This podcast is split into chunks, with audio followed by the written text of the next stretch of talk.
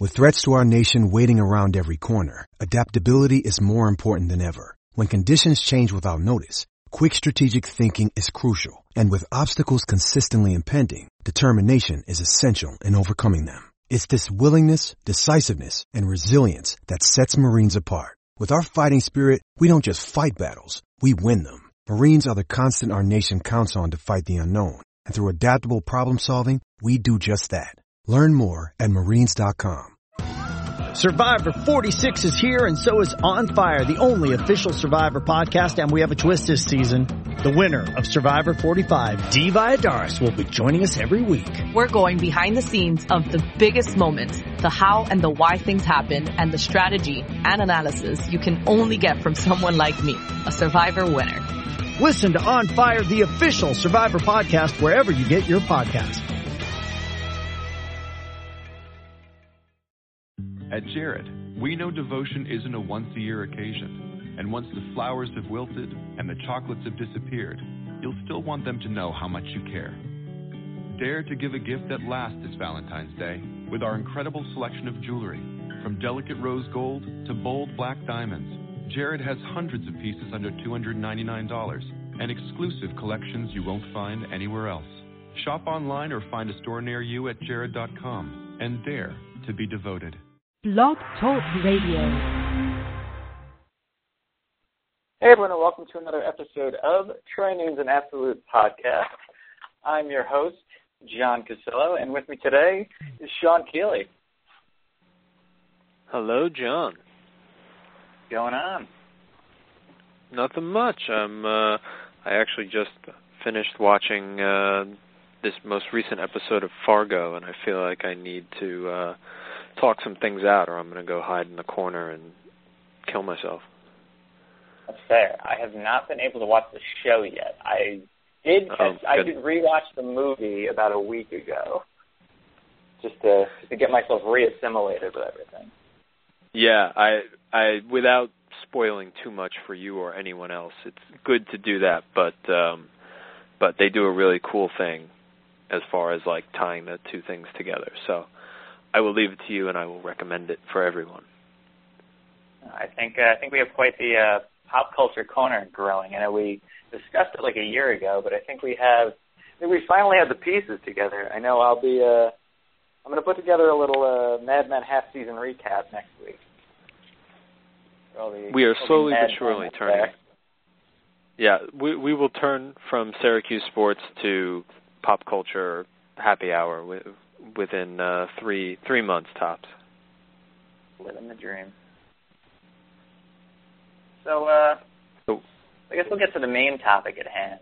You know, the the the one that was really uh, that was really getting to us at about 7:45 Pacific in the morning. This is today. Yeah. Apologies to everybody who is obviously tuning in to to listen to us talk about Syracuse sports. We're going to uh, veer off slightly for a moment. Yeah. So uh, nobody really saw these conversations between us at the end of last uh, Bachelor season, but uh, Sean was very much in the pro Andi camp in terms of in terms of what she meant for the for the existence of the show, and I actually felt like she almost burned the thing to the ground.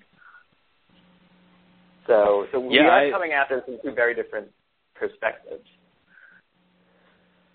Well, what was funny was I, so, you know, we're going to talk about The Bachelorette because what else would we want to talk about right now? And um, quick bring up point uh, to catch everybody up. So Andi Dorfman is The Bachelorette, and she was one of the, I think she was like the second to last person on The Bachelor last year, something like that. Uh, she's one of the And top three. yeah. And so she basically like blew up the whole show by saying this is basically saying how ridiculous the entire concept is and um calling into question the whole thing. And it was fascinating because they they not only showed it which you would think they wouldn't but they like sided with her. And um a lot of that had to do with the fact that Juan Pablo was a dick but that's a whole other story. But so I, I, actually wrote about that in I wrote that piece about Mark Cuban when he came out and he he wanted to um, create a, a a minor league system or just say like the MB the developmental league that if you're 18, you can join that. You can just skip college and go to that. And I wrote this article about how it was kind of like we were living in this brief moment of like the no bullshit era where we we just all decided we're not going to bullshit each other about these you know things like this. And then within like 2 weeks this person who just like had this awesome moment of saying why this whole concept is ridiculous decided she's going to be the bachelorette. And thereby ushering in the golden era of bullshit once again. And so uh, and so here we are. Yeah, and I mean for me, um, you know, I, I kind of said it to you as it happened. Was was Andi being that Andi could have torn the show down by itself, and then by her being the Bachelorette, her and Juan Pablo immediately switched roles, and Juan Pablo became, you know, fighting the man, and she automatically became the man, and every all the progress that might have been made by her standing up to the show was torn down immediately by her accepting a role into the very institution she tore apart. While Juan Pablo has actually become the most anti-establishment member of the Bachelor family I think we've ever seen. He became kind of everything that that um, Andi was supposed to be. And I know in that like joking back and forth you and I had afterwards, I kind of compared him to uh, to Katniss in, in the Hunger Games as sort of the guy who just decided that he either stopped just short of just you know shooting the arrow through the dome and just letting the whole thing burn. Yeah, he he did. He just basically decided like that's it, I'm out and I'm not playing this game anymore. Well, but understandably because what was really what I will give the Bachelor people credit for, as much as I don't like to give them credit for anything, um, is that they saw all of this coming and they rode the wave. So they were smart enough to turn him into the villain when they needed to, and you know side with her because tr- I think traditionally they might have tried to stick to their story and stick to the thing, but they were by like flipping it, they were kind of like it was almost like they were saying, you know, I, they were just kind of like absolving themselves. I thought, and I thought that's what they were really smart about. Um, and so, and that somehow made it okay for her to become the Bachelorette. And if you watch the Bachelorette, uh, the premiere this week, they don't show her and Juan, that whole thing with Juan Pablo at all. They don't show her denigrating the show or the concept or talking about how it's all bullshit. They go right into just their generic. It's like it's almost like they've they've her and the show have gone full circle back to where it started, where it's it's this pure, innocent uh, idea again of, to to find true love, and they've like completely pulled like this this 180 and they and now they're just not going to acknowledge the fact that the entire thing got blown up which again is you know they're I will give them uh credit unfortunately for for doing that. Yeah it's one of those. Again I just keep coming back to the uh the the Hunger Games comparisons you know for for those who've seen the second movie which I assume most have um, you know, somebody who really had an opportunity to tear down the entire institution is kind of paraded around as as everything that's great about the institution. And you know, here we are, like as Sean said, we we completely bury all all of the uh, all of the things she said bad about the show. I'm sure money does that. Um, and then we just kind of let her parade around like nothing's wrong. Um, and again, some of this will be rehashing conversation that Sean and I were having between the two of us earlier this morning. Um, I, what I love the most is the is the catching bad guys montage and and this this continuous narrative that that Andi is is this you know like highly successful like long tenured lawyer when in reality she's like 26 years old and not to take anything away from her she put in plenty of work but at the same time you're 26 years old you you you're at most a year out from not even a year out from passing the bar. You know, like yeah, it's not as if you have this like very long and like successful career. You're giving up a career that you've spent most of it on reality television shows. Which and I was reading something today like that somebody was saying, you know, the the shooting schedule for this show is like a month. So, you know, she wouldn't she technically doesn't have to give up this job. I mean, I know she she also, you know, was on the last cycle for the for that show. So it's been a couple months, but um, you know, she didn't have to. She probably could have worked something out. Um but that that's always one of my favorite things not just about the bachelor but just the reality shows in general where they you know, your job is such a specific thing and yet um you know, it's actually the job is usually made up or kind of like your old job before you moved to LA to become an actor.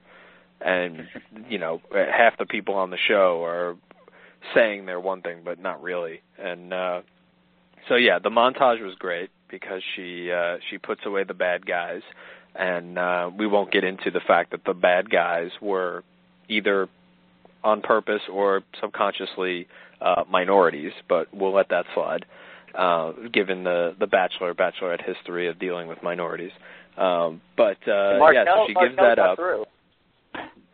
Well, Marquel managed I to mean, get himself through the second yeah, round. but but the there's always I I would say if you go back the last like five six seasons of Bachelor Bachelorette, you will see Okay. that the minorities always get through the first round. Fair. And I, uh, I actually agree with you there. what's that? I said I actually agree with you there, and and I, it's Yeah. it's almost entirely tokenism. Yeah, absolutely. There there's definitely been seasons in the past where you there was no chemistry at all, but they sent them through because of because the the show has basically been been sued for for not uh not giving opportunities to minorities, but so that's just one of the the many wonderful things that um that you know that then comes up on the show as she's introduced to to all of these generic uh guys, I guess. Things, bros mostly. Bros. It, it's it's gotten to bros. It's like, and, and and I said this this morning too. This is like the first season where most of the people there are like my age or so, and for me, like looking there and just seeing like, oh, you're like the exact stereotype that people who hate my people my age point to. Like the the, the two SoCal guys who just like bro it out on the couch for upwards of an hour and a half. Mhm. I did feel like last night because it was shortened to an hour and a half episode. and Half an hour was reintroducing Andi when we all knew her already, and the other half hour was was taken to throwing creepy Chris out. We really didn't get the same sense of who these guys are that we normally do. I mean, like last year, I No, think, we- I think was- last year was like three hours for a premiere, and this year was half. Well, I was gonna say, I felt like we were missing a lot of montages of guys doing stuff shirtless and like running places. There, I feel like we Yelling missed out on a lot of that.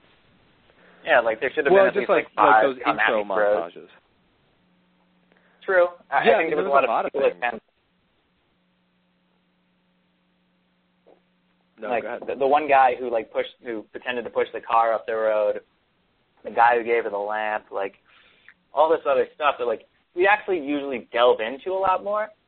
I just feel like Chris is kind Chris Harrison's kind of mailing it in on the production. Yeah, well, I mean, I uh I think we do have to talk about this whole um what's his name? The other is it Chris, the the guy who just shows up, quote unquote, Yeah, just yeah. shows up. I can call Yeah, Creepy Chris. who- uh, Creepy Chris, who uh, who is from a previous season and Bachelor Pad, who shows up um, claiming to have been sleeping in the hills for seven days, uh, despite the fact that he has a very fresh bouquet of red roses with him um, that seems to keep very well. Must be some GMO roses or something. And uh, and and I just love like I think you're right about Chris, like Chris, the host, phoning it in because he didn't even like BS her when he goes up. Like normally, if, if that was an actual situation that was happening, he would be like, "Get out of here, you nut!" But he actually goes to her and asks her if this lunatic is allowed to join the show, and it's just like it's so like Chris, you're not even trying to make this seem like it's actually real and so like and by by doing that basically sa- saying like we are we want you to say yes to like he can pretend that he wanted to say no the whole time, but he wanted her to say yes, bring this lunatic in. Well, yeah, I think like I mean I don't I don't see, and I mean again we didn't dive into these guys' histories as much, so I feel like you can pinpoint the lunatics pretty quick. And I didn't get a ton of lunatic, and I, maybe Chris didn't either when he he casted these guys, and that's why he uh, he decided to kind of you know bring in like a little bit of chaos. Um, I, I've I have seen a couple rumors around that that Creepy Chris was put up to this by Chris Harrison. Maybe because they didn't have enough good footage. I don't really know. It, it just seems like a really wacky. Like I think Chris Harrison as as impartial judge and host has really changed a lot since his divorce. Um, to, to really be like more of a Seacrest type in the fact that he's he seems incredibly involved and and very much aware of the marketing opportunity that's in front of him. Um, I know that Chris Harrison was interviewed like a year ago, and he said that he would absolutely entertain the idea of dating um, a member of the Bachelor family, which to me was was a, a, real change in in demeanor and really took him out of the game in terms of okay, like you're the guy that narrates us through. And this was, I think, like right around, I think, like right after Bachelor Pad was canceled. Like you suddenly saw the show kind of turn on a dime and stop, stop playing around with its concept. That this was, this was a show solely to watch people embarrass themselves, hook up, try to get laid, and mostly fail. Um, and, and I think now, like maybe he's trying to to walk everything back, but I don't think it's working. Yeah, and, and I I think I mean it's so hard to tell whether or not they've got lunatics or not because because it's just the editing. I mean they they go out of their way to edit these things just and create characters from whatever's there. I mean there's so many examples of that.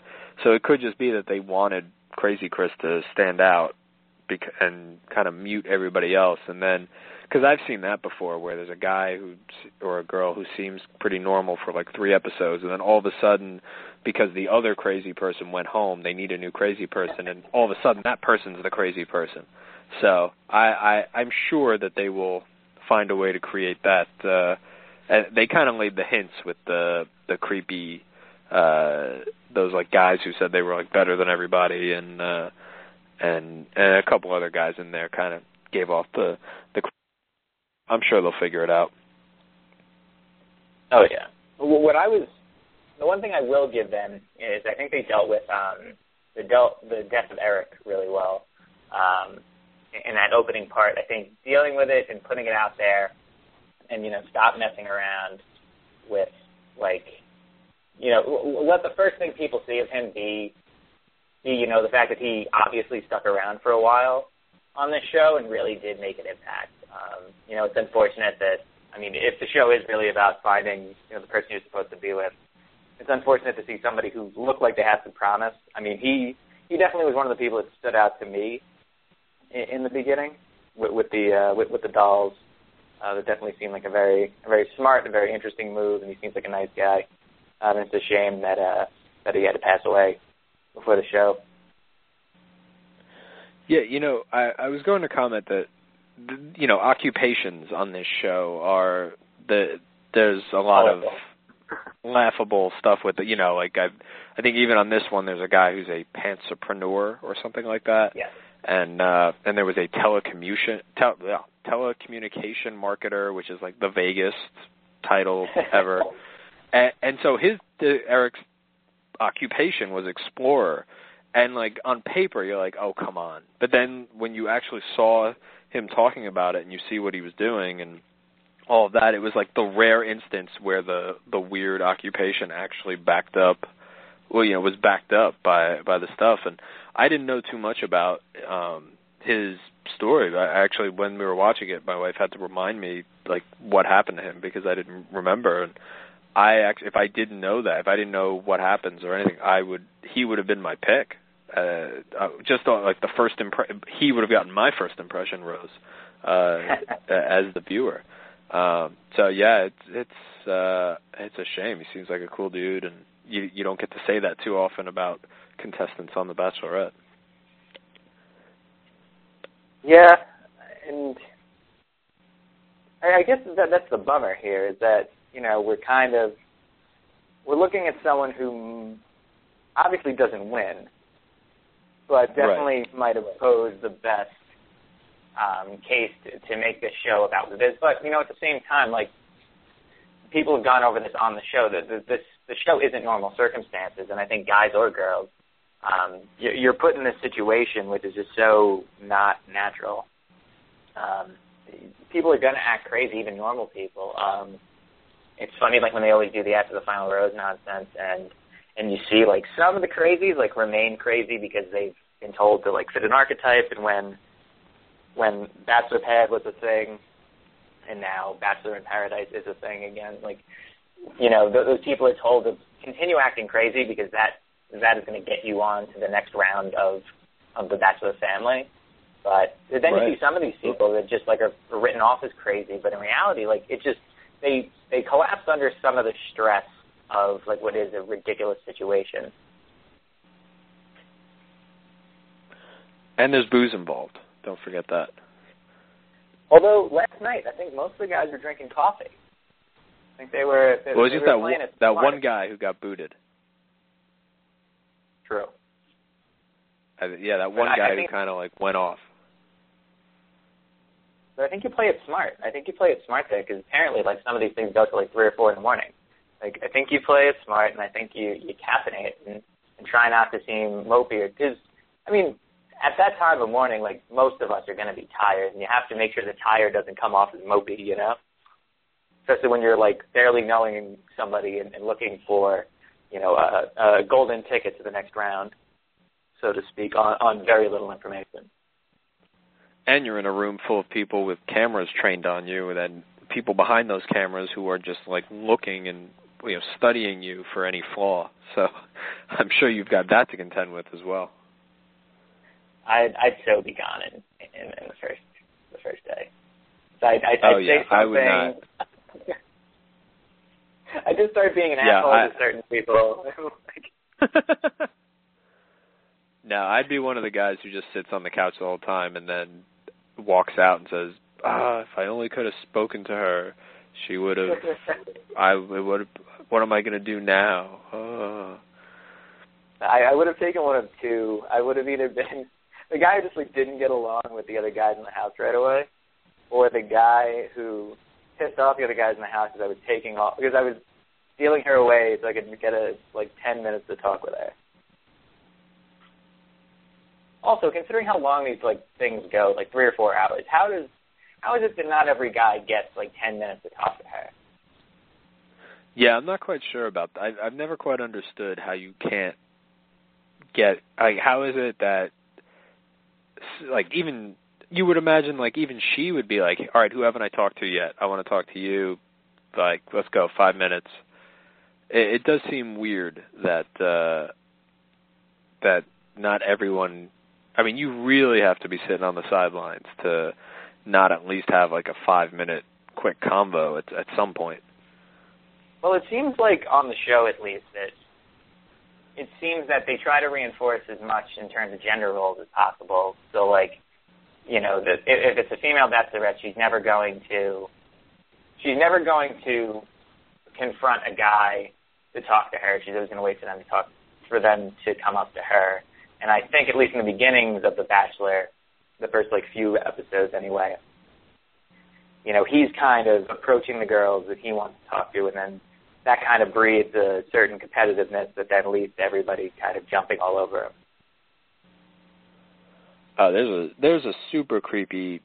Well, maybe I shouldn't say creepy. I'll get myself in trouble for saying creepy. But there's a super like old school tradition values thing permeating this show, which is so weird and has been discussed to death. But just the idea that this show, which is you know about uh, you know putting yourself up in front of however many people and dating them all at the same time and making out with them and whittling them down so you can have sex with a couple of them then decide which one you want to marry like that concept is also like caked in hardcore traditional values and like gender roles and all this stuff and it's just so like that's that's the part to me that's always so weird when it's like all of these people talking about like constantly you know reinforcing like family's so important and I want to have kids right away and we like getting married is what it's all about and like you know and and, and you're right like they like usually it ends up that the woman in either role moves to where the man is and uh and then there's like you know and then there's so many other examples of it that uh what I guess might well I what would have been interesting about her is the fact that because she has this like high powered uh job where you know in theory you know she she would be the the working person and it would be all about going back to where she's from and all that stuff. It seems like that's now out the window and and it is like somebody was saying how uh you know she quit her job to be on this show but none of those guys probably quit their jobs to be on this show and so like just the the idea of what what is at stake for for each person on on each side of the of the gender line but that that's all part of the weird awkward fun of the, of watching this show of just like getting mad at it while also like just being fascinated by how these people are acting. Oh yeah, I mean this the show does it suspends reality to almost a comical standpoint. Um, oh my god! And then, but, but but then at other points, it seems like it is it is very much rooted in realism. like there's just um, it really depends on the people. I think that as they whittle it down, is that how much of a realist versus how much of an idealist they are. I mean, and then there's also just you can look at the different, you know, cases over the years of people that have worked out and people that haven't, and you know, there's there's people like you know Ali who far and away is is rated the you know favorite probably contestant the show's ever seen. Um, and then you know she quit a what seemed like a lucrative like marketing job at Facebook for what is now a much more lucrative job as like um, a reporter on E. So I, I think a lot of people now are also viewing that as like, oh well, this, well, this is a career path for me. And, oh, absolutely. I mean, that's yeah, that's the trajectory. That was she's uh, the only one that followed it. Well, I mean, you look. I was just about to say when uh, Sean was the Bachelor a couple times ago. Um, he I, I distinctly remember when he won and he's sitting there at the end. Well, he won, of course, he won. Uh, he's with uh, you know the the woman he chose, and they they were engaged and all that stuff. And the whole time he had been talking about how they were going to go back to Texas. I think he was from. And they asked him, Chris asked him like, "Whoa, so are you guys heading back to Texas?" And he's like, "Uh," and they got real coy about like their what their plans were. And it basically, can, you know, you could basically put two and two together, like, oh, they're going to stay in Los Angeles, and he's going to be a celebrity now, and that's that's kind of like like that's I'm sure what drove Juan Pablo. Like he didn't give a shit about the show and finding love and all that stuff. He wanted to be a celebrity, and you know, fair enough. That's that's the you you're not on a reality TV show to not be seen. So uh I get it. Um but yeah, it, it's like you were saying how it's this balance of um uh oh how did you put it between like being idealistic and also being yeah but it's almost like half of both like it's it's this weird thing of like being like you might say you're realistic about how a person is but all they really need to do is like do this one thing for you and then you're like oh they're totally committed because he showed up for a date on time. Like oh he's a committed guy. Or like you know because she uh cried. Oh, she's such a sweet, vulnerable person. Like the like even when they're like realists, they have to make these crazy leaps to justify their what they think each person is and and to you know to do it over what is basically like a month or whatever it is, six weeks. Um, yeah, it's insane. Well, you think though, isn't? I mean, you, you mentioned a couple of those little things that aren't. Isn't the entire concept of like relationships, at least the beginning, like a lot of those snap judgments. Like strangely, I think this oh, is totally. where it doesn't make It's like, did he show up on time? Did he open the door? like, did he offer to pay? Well, in this case, not offer to pay because ABC pays for it all. But like, you know, but, but, oh no, Oh, that's one of my favorites when they're like, "Oh my god, he set up this amazing date for us." And it's like uh, you know, getting in a plane and flying to Vegas. I'm like, "No, he didn't do, he didn't do that."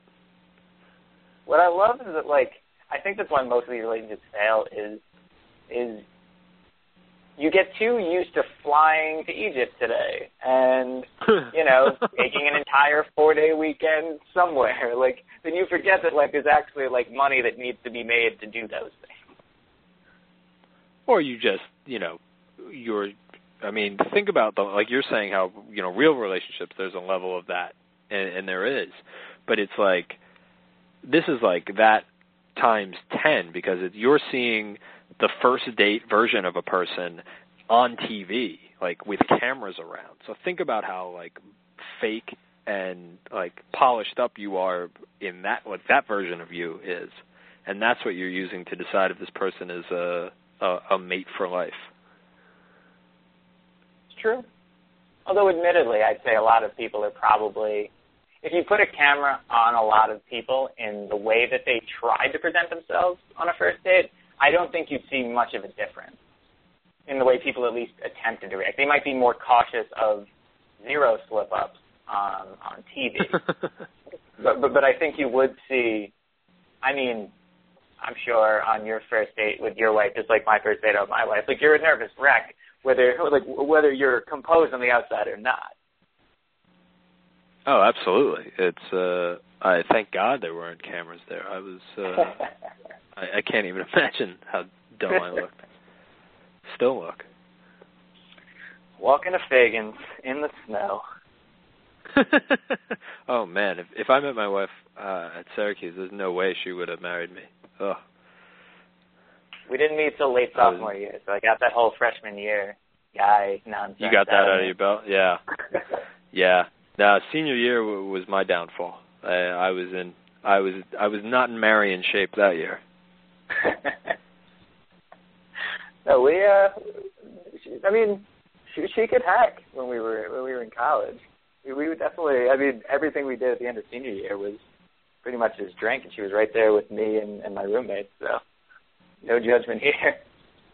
No, you got to keep her there. I do. So uh so as far as this bachelorette season, uh do we have any uh I know obviously the winner is out there, uh but I'm doing my best not to check. Do we have any uh favorites or do you have somebody you're putting your money down on? You know, this is one of the first times like I don't have like a, a clear, like clear favorite at the beginning. Um, I'd toss in like either Marcus or Chris. I mean, Josh seems like she impressed her. One of the Joshes, the baseball player, Josh. Did you know who his brother is? No. Aaron Murray, the Oh, Georgia I quarterback. saw Aaron Murray tweet about that. Oh Yeah. yeah, he's definitely going to far. Yeah, he's got the His favorite movie is Wedding Crashers. Win this guy. Was it? Oof.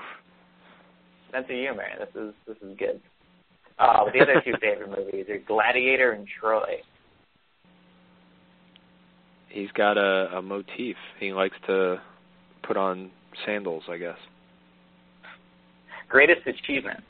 Being drafted in the second round, 48th overall in 2012 Major League Baseball draft. Yeah, I meant to look into that. What is his uh what is his baseball history? Uh, he was drafted in the second round by somebody, and it says he's 29, and it says former. Right. Well, I Uh, assume he just bounced around the minor Well, yeah, leagues so- or something. I mean, I would think if you flamed out of the minor leagues, then why is that your greatest accomplishment? I mean, you have to have done Uh, something. yeah, I'm look- No, I'm looking Yeah. right now. He was he was minor leagues all the way. Who did he get picked by? Oh, that fucking tub. By the way. He was uh picked by the Brewers Ooh. 2002 and he bounced around the minor leagues till about 2007 and then he called it quits. Yeah, I don't blame him. But I want to know: is there a, is there a tattoo stat on all of these uh all these bachelor cards? What are we? Seems like they have a they have a tattoo. They do. They have a tattoo stat for every one of them. Also, a city or country person, just in case. I feel like I want these to be Um, trading cards. I'm kind of surprised there aren't trading cards. well, no, but you know what? Like that's kind of a guy thing. Yeah, I guess so. But then again, here we are, two guys talking about The Bachelorette. Mostly because we were originally forced to watch the show, though. That's true. Well, I was forced to, and then at a certain point, I had to admit that I was enjoying it, and it was No, a, absolutely. it was a tough day. That's the problem. I mean, what, what I what I did was, when I was writing about the shows, and actually, like, because I am in PR, so it's it's a mostly like I think it's like seventy five percent female industry. So it became like a running joke because I would have this blog, and like people, it would be. I was sick and tired of hearing about this stuff in the office every morning. Like every Tuesday morning, I'd come in and I'd have to hear about it for an hour. So when I was, since it would be on in my house anyway, I was like, you know what, like screw it. Like I just started writing like these comical like recaps about it, and then suddenly like people started reading them. like everybody in my office, everybody at my wife's office, like her mom read the blog. like, so it got to like this point where I'm like, I stopped doing it. After like I I care too much. I when you're invested too much in like a in a satirical blog, like that's when it gets. that- That's when it starts to get almost like it, it, it defeats the original purpose. I know, like I know Drew over at Deadspin, like that's why he stopped doing like the uh, the Peter King, um, like spoofs a couple of years ago. Because he said, like, Yeah. at some point you start getting too invested in in like haters guys and mocking, and you stop. You can only hate from the outside. When you're hating from the inside, then you're just bitter. right.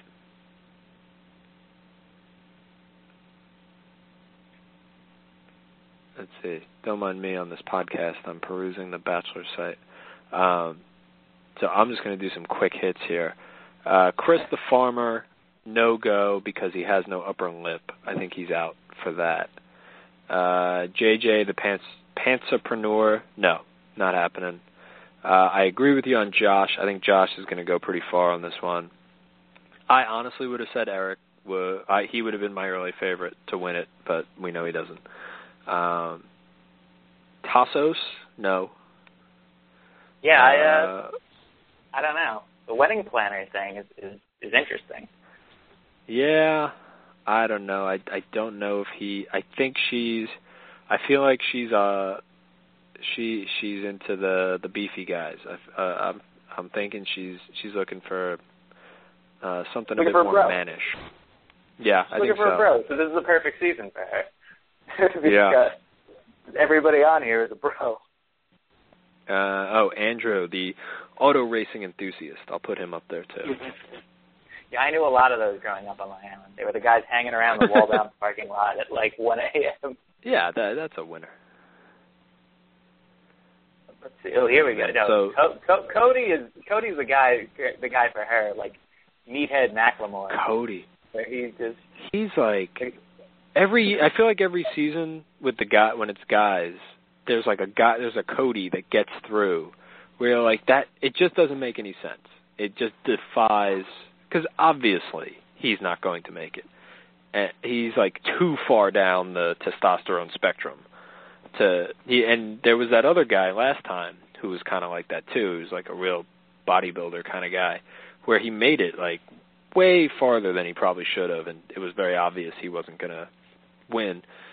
Uh, but I'm always surprised because I feel like that choices like that always feel a little like transparent to me, because I'm sure, and I'm sure somebody has documented this somewhere, but I'm sure when it comes time for her to choose the initial group, uh, she powwows with producers and they have their own picks. Like, hey, why don't you let this guy slide through? Because we we think he'll add some drama or so, you know, or we we want him to be the bad guy or whatever. And I'm you know I'm sure that stuff happens, but uh, sometimes I feel like it's a little too like obvious. It reminds me of the uh, when when you said like the producers. Remind me of the uh, that episode of Always Sunny. Um, the gang breaks Dee when uh when Dennis shows up with his selects and he's got these like awful mugshots that he's like giving Dee, so, like these like terrible looking guys because he just wants like her off his hands, and everyone has like this like goofy subplot. It just for some reason I just pictured Dennis like walking into the room and handing Andi like a picture, like a couple like awful like Kodak photos. yeah, uh, there's quite a few guys in there who I think carry headshots around with them. I'm reading Cody's bio. So let's see. Willy Wonka and the Chocolate Factory is his favorite movie. Which one though? Well, That's it would important. have to be the original. So the other one was Charlie and the Chocolate Factory, wasn't it? Ah, you're right. You're right. Okay, And so that that's case, actually good. good taste. Yeah, he's good taste. Yeah. Gene Wilder in that film is fantastic. And Rudy, Right. which is such a stereotypical meathead movie. Um, and then Good Will Hunting, which I actually think is starting to drift into meathead territory. It's like, yeah, Yeah, you had that well, one on at the become end. The like- girls think I. Yeah, it, it crossed over into that. It's like like Shawshank Redemption, unfortunately, crossed over into that realm where it's like where everybody started saying Shawshank Redemption was their favorite movie and started quoting it uh non-ironically. And I think Good Will Hunting's over on that side too now. So yeah, that's not a good sign. Yeah, it's like, hey, look, hey, you know, I'm thoughtful. Like, check me out. I know how to think. So you should definitely keep me around because I get Good Will Hunting. And then he probably just walked up She to her like, like, watch. He walked up to her later. It's not your fault. It's not your fault. when she sends him home, Probably. she should just put up a, a blackboard in the house and just put an equation on it, and just just in case. Just in case. Maybe he's Rain Man. Yeah. So, uh, so do you think just so like everyone doesn't hate us, should we talk about something Syracusey? Sure, there, there's actually plenty of Syracuse things to talk about. Well, not really, but All right. like off the off the field of play Syracuse things. Yeah. So Mike Hopkins wants a job, and as I said in the comments today, put yourself in his shoes in the real world.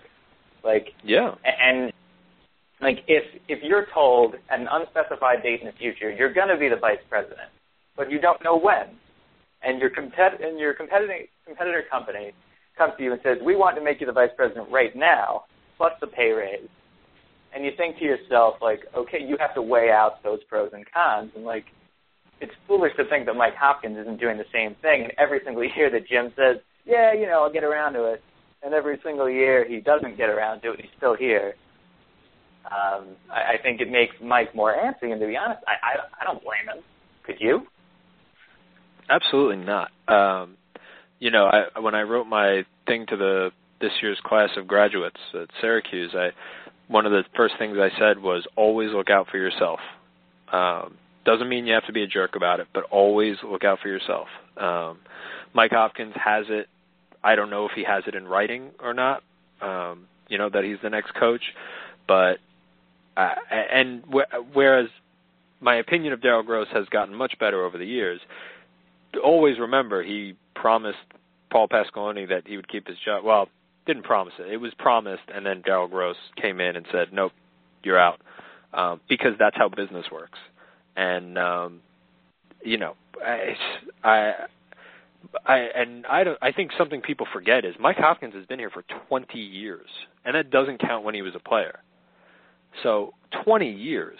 Um, a certain somebody in the comments likes to remind us to that Hopkins should be patient. He's been patient for 20 years. So if the dude wants a promotion and he's not getting a promotion here, he's allowed to go get it and uh, and support his family and do whatever he needs to do to feel like he's accomplishing what he wants to accomplish. So yeah, I, I think we're beyond the point of pretending that Hopkins is just putting feelers out there. Uh, he's most certainly looking for a head coaching job. Um, which I mean, depending on how you feel about Jim Boeheim, probably should either make you feel really good or really bad because it may imply that Jim Boeheim is sticking around a little bit longer than you think he is. Uh, if Hopkins is so sure he's going to get out, and uh, and so, yeah, I, I don't mind it. The only thing that that kind of annoys me is this thing that pops up whenever it seems like Hopkins might leave, where people are like, "Great, Gerry McNamara can be the coach in waiting now." And I just want to like grab those people by the collar and be like, "What are you talking about?" This dude who's been like this assistant coach who's been an assistant coach for about 4 years now, if that, who has as far as I know, has no major recruiting experience, has no experience as a head coach, uh, is just getting his feet wet as an assistant coach, and you want to hand him the keys to the Syracuse kingdom, you are an insane person. Well, this goes back to our problem that we talked about after, you know, Marrone left, is that Boeheim's lulled us into this stupid sense of, you know, we keep our guys and our guys stick, our guys are different than everybody else's guys and they stick around for 40 right. years. And like, I mean, I love Gerry for what he is a player, but if Gerry yes. is, is, is, but if Gerry is the main, like, if Gerry's main responsibility right now is making Trevor Cooney not a head case, he's not doing a great job of that. right. yeah, and, and I actually would would ask those people, why are you so quick to leapfrog Adrian Autry, who has way more experience, way more recruiting ties, has proven Older. himself a good recruiter. He's a, yeah, like he's got everything. Um, not that I'm saying Adrian Autry should be named coach in waiting if Hopkins leaves, but uh, I just find that a little strange that people automatically leapfrog him uh, in that discussion. Not that it's a lot of people. I'm talking about a few uh, of the usual suspects, but um, but yeah, I have no problem with Hopkins looking. I, I think he can do better than Oregon State. I think that was a blessing for him that he didn't get that job. So, um, and, and remember, you know, also something for people not to forget is if not for a crazy miraculous run last year, he would be the head coach at USC right now. He would already be gone. So, uh, you know, root for the guy and be happy that he's here, but root for him whatever he does. Yeah, when you think about it, I mean, Andy Enfield might actually be one of the greatest uh, figures in Syracuse sports over the last five years. Not only did Absolutely. he keep Hopkins, not only did he keep Hopkins at Syracuse, but he dealt Georgetown the most satisfyingly embarrassing loss. And gave us I've the greatest animated GIF of all time. I actually I haven't seen that GIF in a few weeks, which is shocking because there's always someone that just swoops in Yeah. and tow with it. And I know that we all decided that it's pronounced GIF, but I'm it's GIF. I don't care. I'm calling it a GIF. I, I I will go with GIF every time. Yeah. So what I find funny about like our overall coaching is you know what, like we don't no one ever thinks like you never hear Syracuse fans talk about anybody outside of the program. Like in an off season that just saw like you know, the Big East like hemorrhage coaches. I mean like Marquette lost its coach. Marquette lost its coach from Yeah. Virginia Tech. So, so Yeah. we are in a world in which Syracuse is one of the premier programs in the ACC, can conceivably grab whoever we want if if Boeheim were to leave under under non-suspicious circumstances. Yeah. Yeah, I mean, um, I, I, and I think the problem is we we also forget what an anomaly Boeheim is. For you know, the Boeheim and Coach K, and that is really it. And there is no other coach out there who is going to spend 30 years at the school. There's no like nobody. Like maybe Tom Izzo will. Maybe Tom Izzo. That that that's really it. It is a rare thing to find a coach willing to stick around because uh, by all accounts you would you would just assume at some point Boeheim would be like, well, I want to try my hand at the next level. Let's see if I can win in the pros or you know, I've done everything I can do at Syracuse. Let me see what I can go do at UCLA. You know, I I mean, and you know opportunities have come up for him and and he's passed them over and that's just not how most coaches are going to work and I think it's going to be a little bit of a a tough process for Syracuse fans because um you know, like you alluded to, we we're very used to, especially now with Marrone and coming back, we're, we we've be, kind of become a little Michigan-y, where we're like we want Syracuse men to run our programs, and um, you know we've we've pre- we've pretended that Shafer is one of us because he was the coordinator for four years. Um, but uh, it's it's a way overblown thing. Like anybody who would say um, when Boeheim retires, I want Gerry McNamara to become the head coach over like I don't know, um, you know, some really great up and coming head coach from uh, you know uh, a program in the in one of the second tier conferences who's won like Shaka six Smart. conference. Yeah, yeah, exactly. Shaka Smart. So if you're telling me you'd rather have Gerry McNamara because he was a really good player and you like him, that, that's crazy talk. Well, I, I mean, I I don't even want to project out two, three, however many years until Boeheim retires. I mean, at the site, we're going to have to to strap in with five seatbelts because the comment section is going to be Oh my god. pretty much just on fire for a month and a half. And I mean, you mean you see when it when it happens at other schools how quickly everybody starts throwing names out there, and half the times those names are totally made up, and uh, you know, and how those things change on a dime and all of that. And so I'm not looking forward to that process at all. No, and since we haven't gone through it, you know, the other with the schools like like UCLA, at least they're like, okay, we've done this before. Here are some Yeah. names. Here's what sounds realistic for us. Like I mean, you said, Coach K and Boeheim are kind of like in a class of their own. To a point, I agree, but at the same time, like K went some was somewhere else to get to Duke. Like Boeheim. Oh, no, you're right. all by himself. 'Cause he was Army. You're right. Yeah, no, Like- you're absolutely right. Yeah, you're Like, talking about a guy. who- on an island. Yeah, you're talking about a guy who went to school there, became an assistant, became the head coach, and stayed at that school for 30 plus years. Um, yeah, you know, you're right. Not even Coach K, or you know, can say he did that.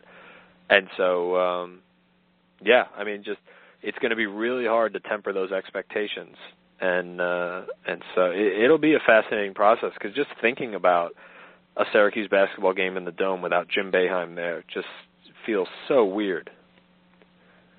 Well, it feels weird, and it also feels like at no point in Boeheim's tenure did you ever think, eh, you know, if we don't really do that well this year, Jim's getting fired. And Although I I would- to have to not have a sacred cow like on the sidelines, basically, like will Yeah. be weird to think. Oh, it's like if, if we underperform two or three years, like you know, like Syracuse is already struggling to find its place in the like upper echelon of college basketball. Like where do we sit? Are we top six? Are we top ten? If you're a troll, like someone last week, you're not even top Right. fifteen or twenty. Right. Yeah, I mean, uh, no, you're, I, you're right because uh, I, I think probably the last time there was legitimate talk of, of getting rid of Boeheim was probably like the early '90s when that uh, those violations came out.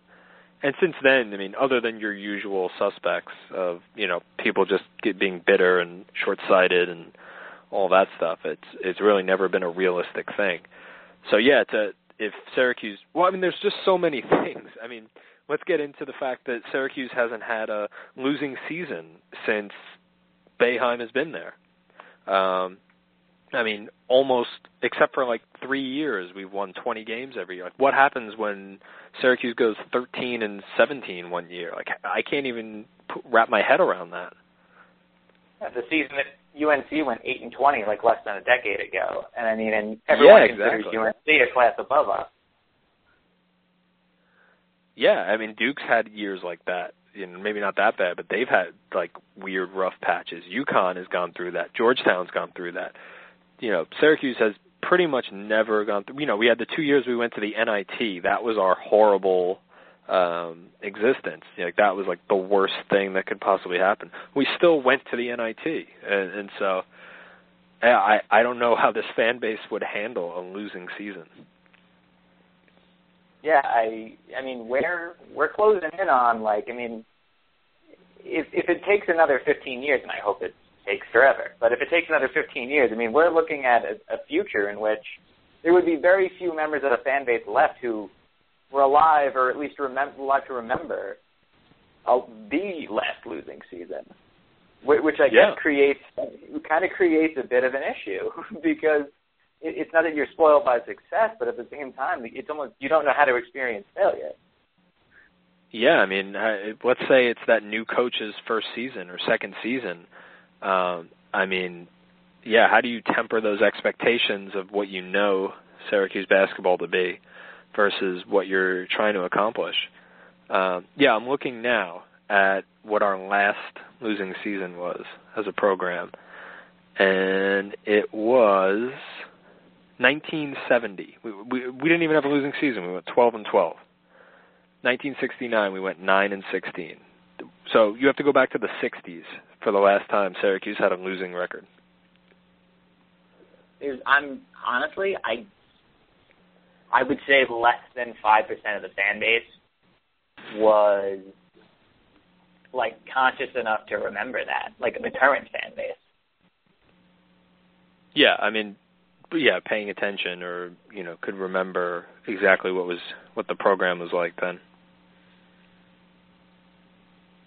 Yeah, this is uh and it's going to be a terrifying day. And, and I mean, I've said it before. The only thing that could stop it from being that is if I, I've actually I've said this probably since like 2008 that if Boeheim wins during this like golden era of SU basketball, it seems that he doesn't need a goodbye tour. He'll just call it quits um, after after he wins it all, and that'll be it. And and I think if he goes out like that, I think that's the only way that we kind of gloss over that rough patch. Which uh, which rough patch do you mean?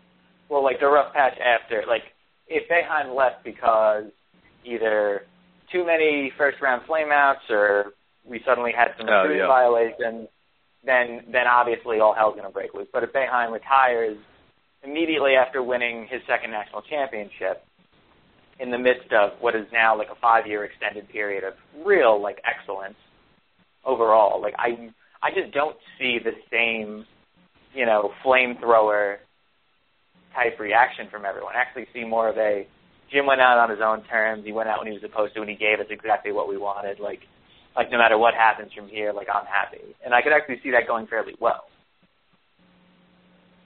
Yeah, no, it's true. I mean, there's always going to be the he only won two national titles. Like they'll, you know, th- those people will always be there. Um, so yeah, I'm I'm very hopeful that Syracuse can at the very least get back to a, another Final Four with him, and, and to win another title would just be, you know, perfect. So, but you know, doesn't always work out that way. But uh, yeah, the future is weird and scary for Syracuse basketball. It is, but football. And then again, it's hand, not. Yeah, true. Depends on who comes in, but I get like, what do we really know?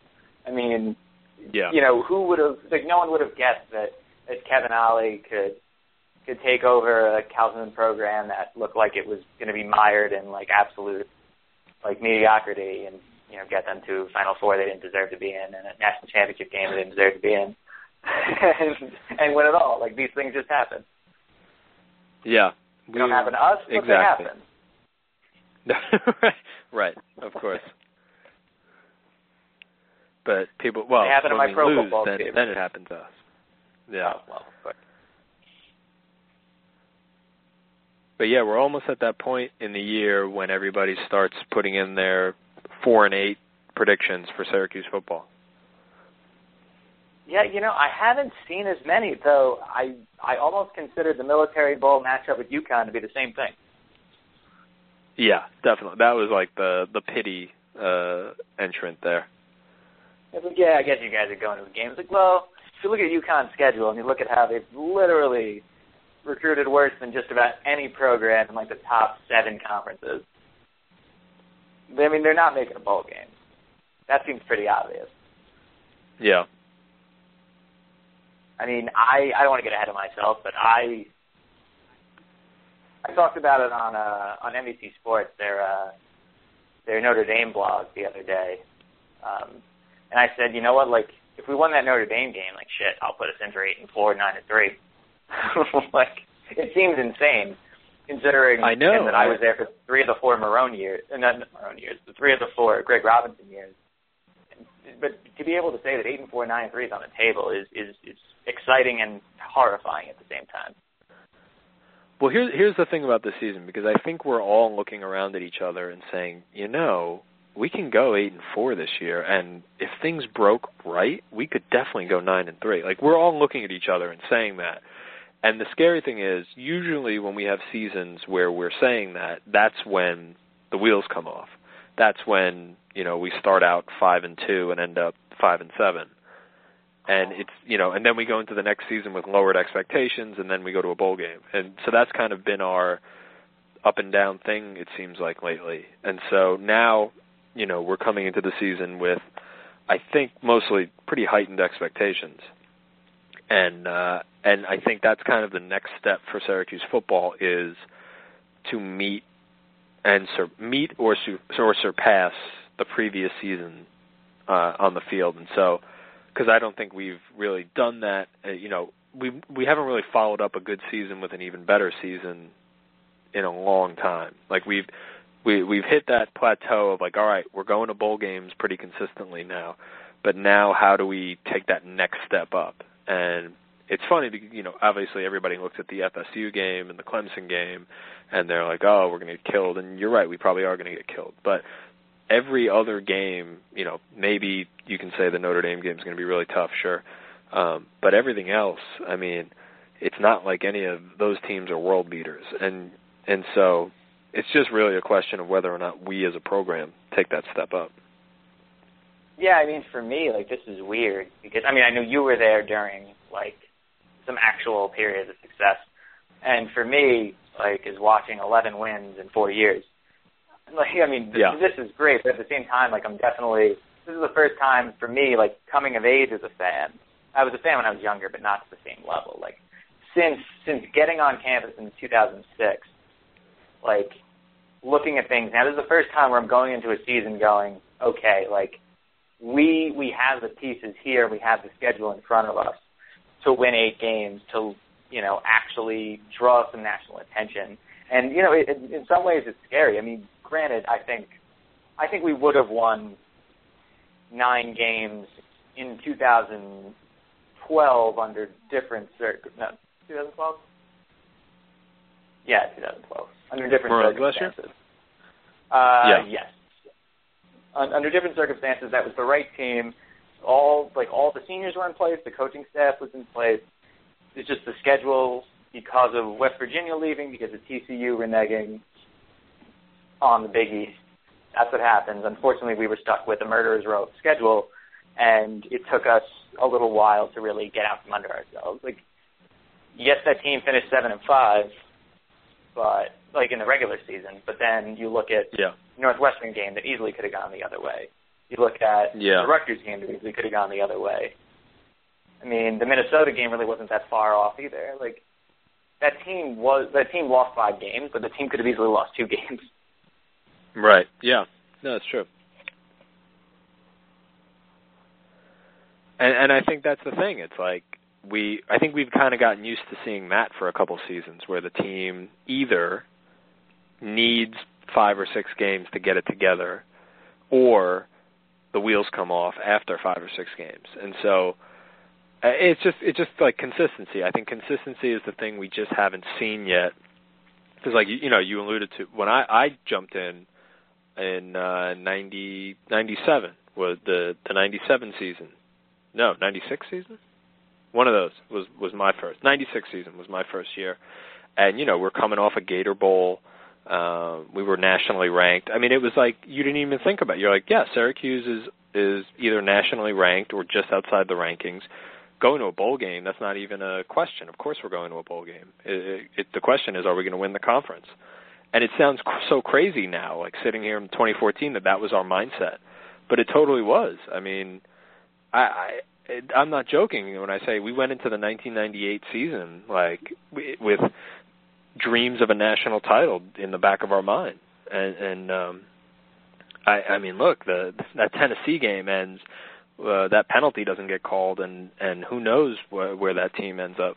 So, uh, you know, it's it's all about expectations and it's all about kind of the program meeting those expectations, and and that's where you know the disappointment or the excitement comes from, and and I think that's really what it comes down to for this team.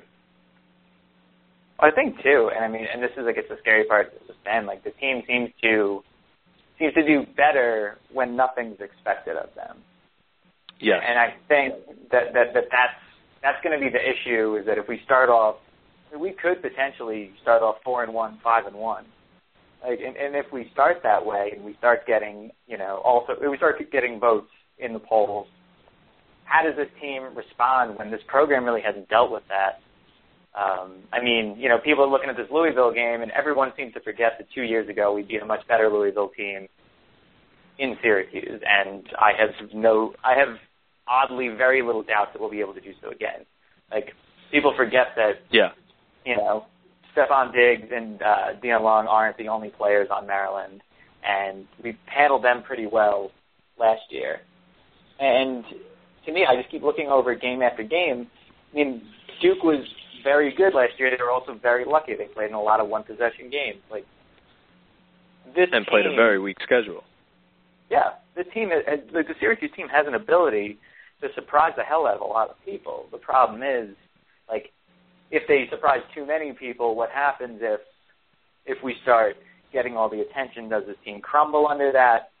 Can this fan base even take that? Because I mean, we're, we're I think we're a pretty active, lively group as the ACC, for better or for worse, learned last year, and that we're going to be talking whether we're winning or losing.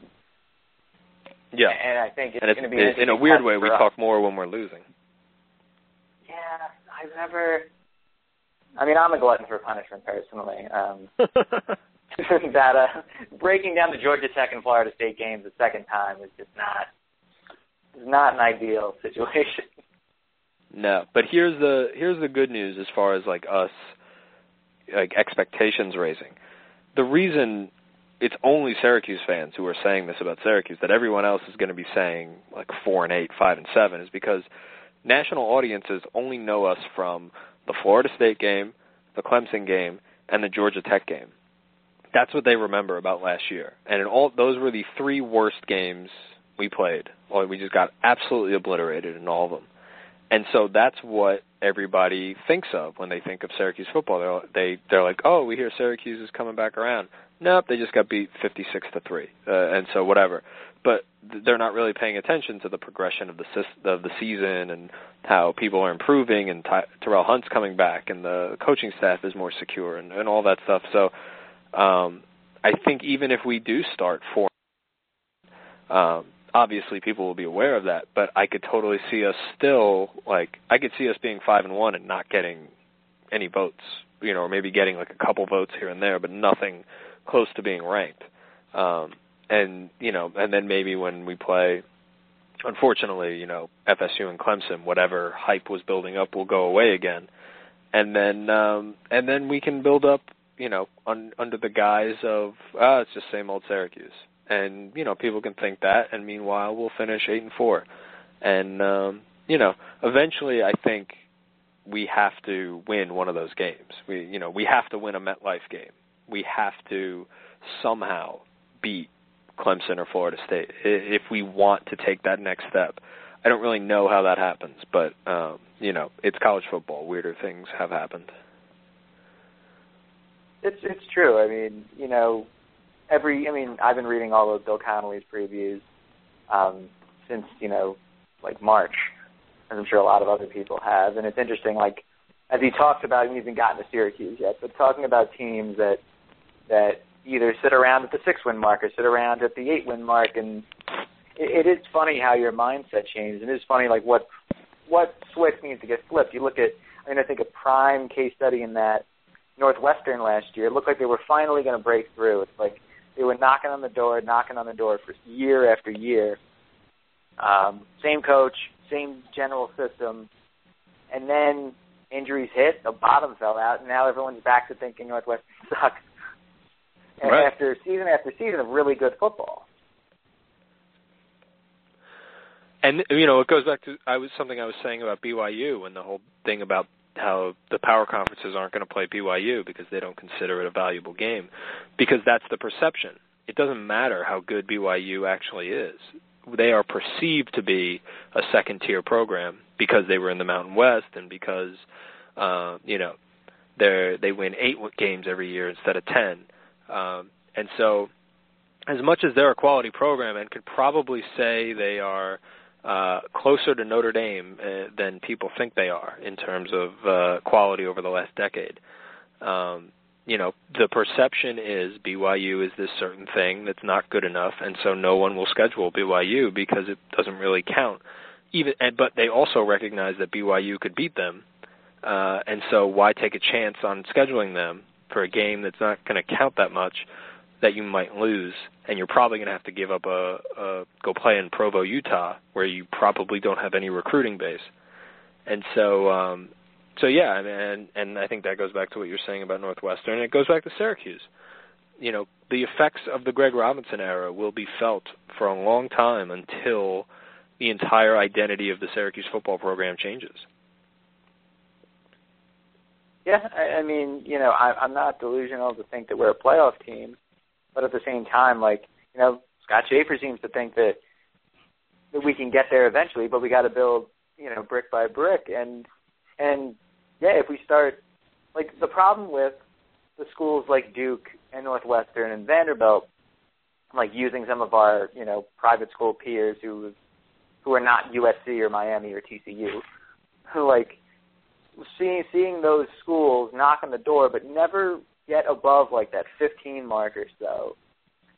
Yeah, that's I think that's a perfect like way to look at our our own struggle. And I think to be honest, we're we're geographically located in a worse spot too. So so that's Absolutely. that's going to be an issue for us. But if we can get into that top 10 conversation, if you see the the college football playoff committee start releasing like top 16 or 20, whatever they're going to do, rankings and, and we're in them, I, I think that's when things start to adjust. And it can't just be once. You know, it's got to be over and over. Um, and but like you said, it, it it that has to include like we can't go ten and two, but the two losses were to Clemson and Florida State. Or we can't go ten We and two to- and then follow it up with a five and seven season.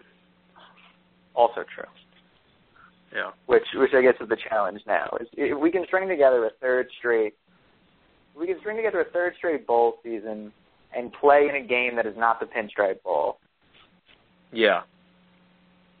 Playing a, I- a southeastern bowl game. Yeah, like anywhere where people who actually care about college football would be, Right. and the people that actually care about But- Syracuse football at the same time. Like the Belk Bowl would be perfect. Yeah. We have. Yeah. Exactly. Plus, I'll be in North Carolina for December, so I'd love to go. Ah. Belk Bowl for John. That's go- the new hashtag. we tried it last year. It didn't work. Damn you, Poinsettia Bowl. So that's my new thing. I'm just gonna I'm just gonna start going places where Syracuse sports should be playing in the postseason. Maybe playing If bowl. they're not there, maybe playing in bowls. You know, I I hedged my bets in the Final Four last year, got burned. like I'm just gonna start showing Yeah. up places, Um, and hopefully SU just materializes. or just stay in LA and just assume that we're going to the Rose Bowl somehow. The Rose Bowl, the well, there's the Rose Bowl, the Holiday Bowl, And the playoff. the bowl, the bowl of the bowls I could get to. Rose Bowl, the Holiday. Bowl, Poinsettia Bowl, the uh Do they still play the San also Francisco one? eh, so I don't want to go up there. Yeah. But the uh what's it called? You They get to the Vegas Christmas pretty quick. now. I get to Vegas. I don't to watch us get destroyed by Boise State. right. And then they, yeah, I mean the Christmas Bowl I think is a go, isn't it? In the Coliseum, like Christmas Eve. I think so. Yeah, and that's like I I think think, that's be, Mountain yeah. West. I think that's Mountain West Pac-12. So I doubt. Which was always crazy to me that. that LA didn't have more bowl games. It's just because it's weird. Like I've tried to explain. I've talked to people about this. Like people just have better things to do here, and traffic is just such a prohibitive thing where oh, everyone just like LA is LA is so fickle about sports. They, they just unless it's the Lakers are winning or the Dodgers are winning, they do not care. True. I mean, the Kings are the Kings are in their probably greatest stretch in like franchise history, and and it's still pretty easy to get to a game. Even the Clippers, Yeah. like it was. Even the Clippers, like it's it's still like a reasonable ticket. Um, I know I can get to UCLA games for pretty sta- like I, I wouldn't say like a, a ridiculously cheap price, but I mean going to the Rose Bowl in general is just a great experience, despite the seats Yeah. being too small. There's a reason that they still don't have a football team, a pro team there. I mean, I can't imagine another major market like New York or Chicago going this long without a football team. It just wouldn't like people would just would not stand for it. But LA, it's not that I don't know. Like uh, you know, you know, uh, just as well. People in LA just, I think you you said it best. They they've got so many other things to do. It's fine if you're not going to offer that one thing. Yeah, like you know, you don't really hear like an uprising people like saying we need a team.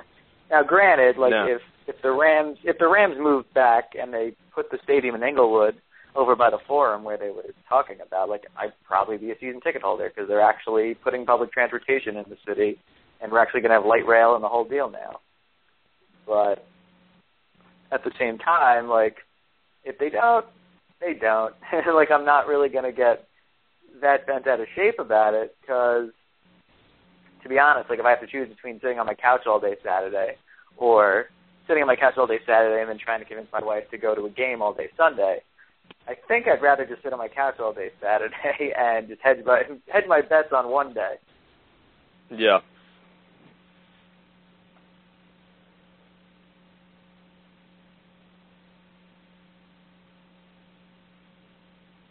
Anyway, I, I think we've we'll, uh, I think we've ex- exhausted the we- we've gone o- over the threshold.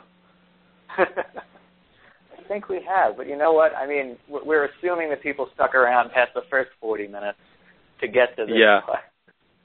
I think it will probably be a good idea to put some sort of note in the post like here's where we start talking about Syracuse. I think I'm gonna make sure to put a Syracuse something photo on the post versus what I was originally Yeah. gonna go with, because no one's clicking through if it's a Bachelor photo. Just Jen Voss. Shout out to Jen who demanded that we talk Bachelorette. For you, Jen. We uh we- we did 40 straight minutes of it. So if that's not caring about the reader base, I don't know what is. That's right. All right. Well, in that case, uh, Sean, hope you have a great Memorial Day weekend. Yeah, you too. and everybody else listening. Hope you do as well. I'm John. That's Sean. Uh, please subscribe to uh, Troy Nunes and Absolute Podcast on iTunes. Or go check it out on Blog Talk and listen to it on the blog and all the other things you can do with the podcast. And uh, if you've got the time, rate and review it on iTunes. That uh, that weirdly helps get it out there to more people who may enjoy Bachelorette slash Syracuse podcasts. Indeed. Thanks, everybody. Bye.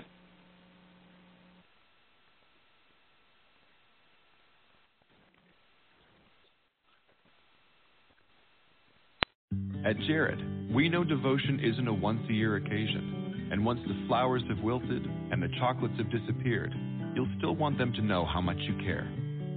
Dare to give a gift that lasts this Valentine's Day with our incredible selection of jewelry.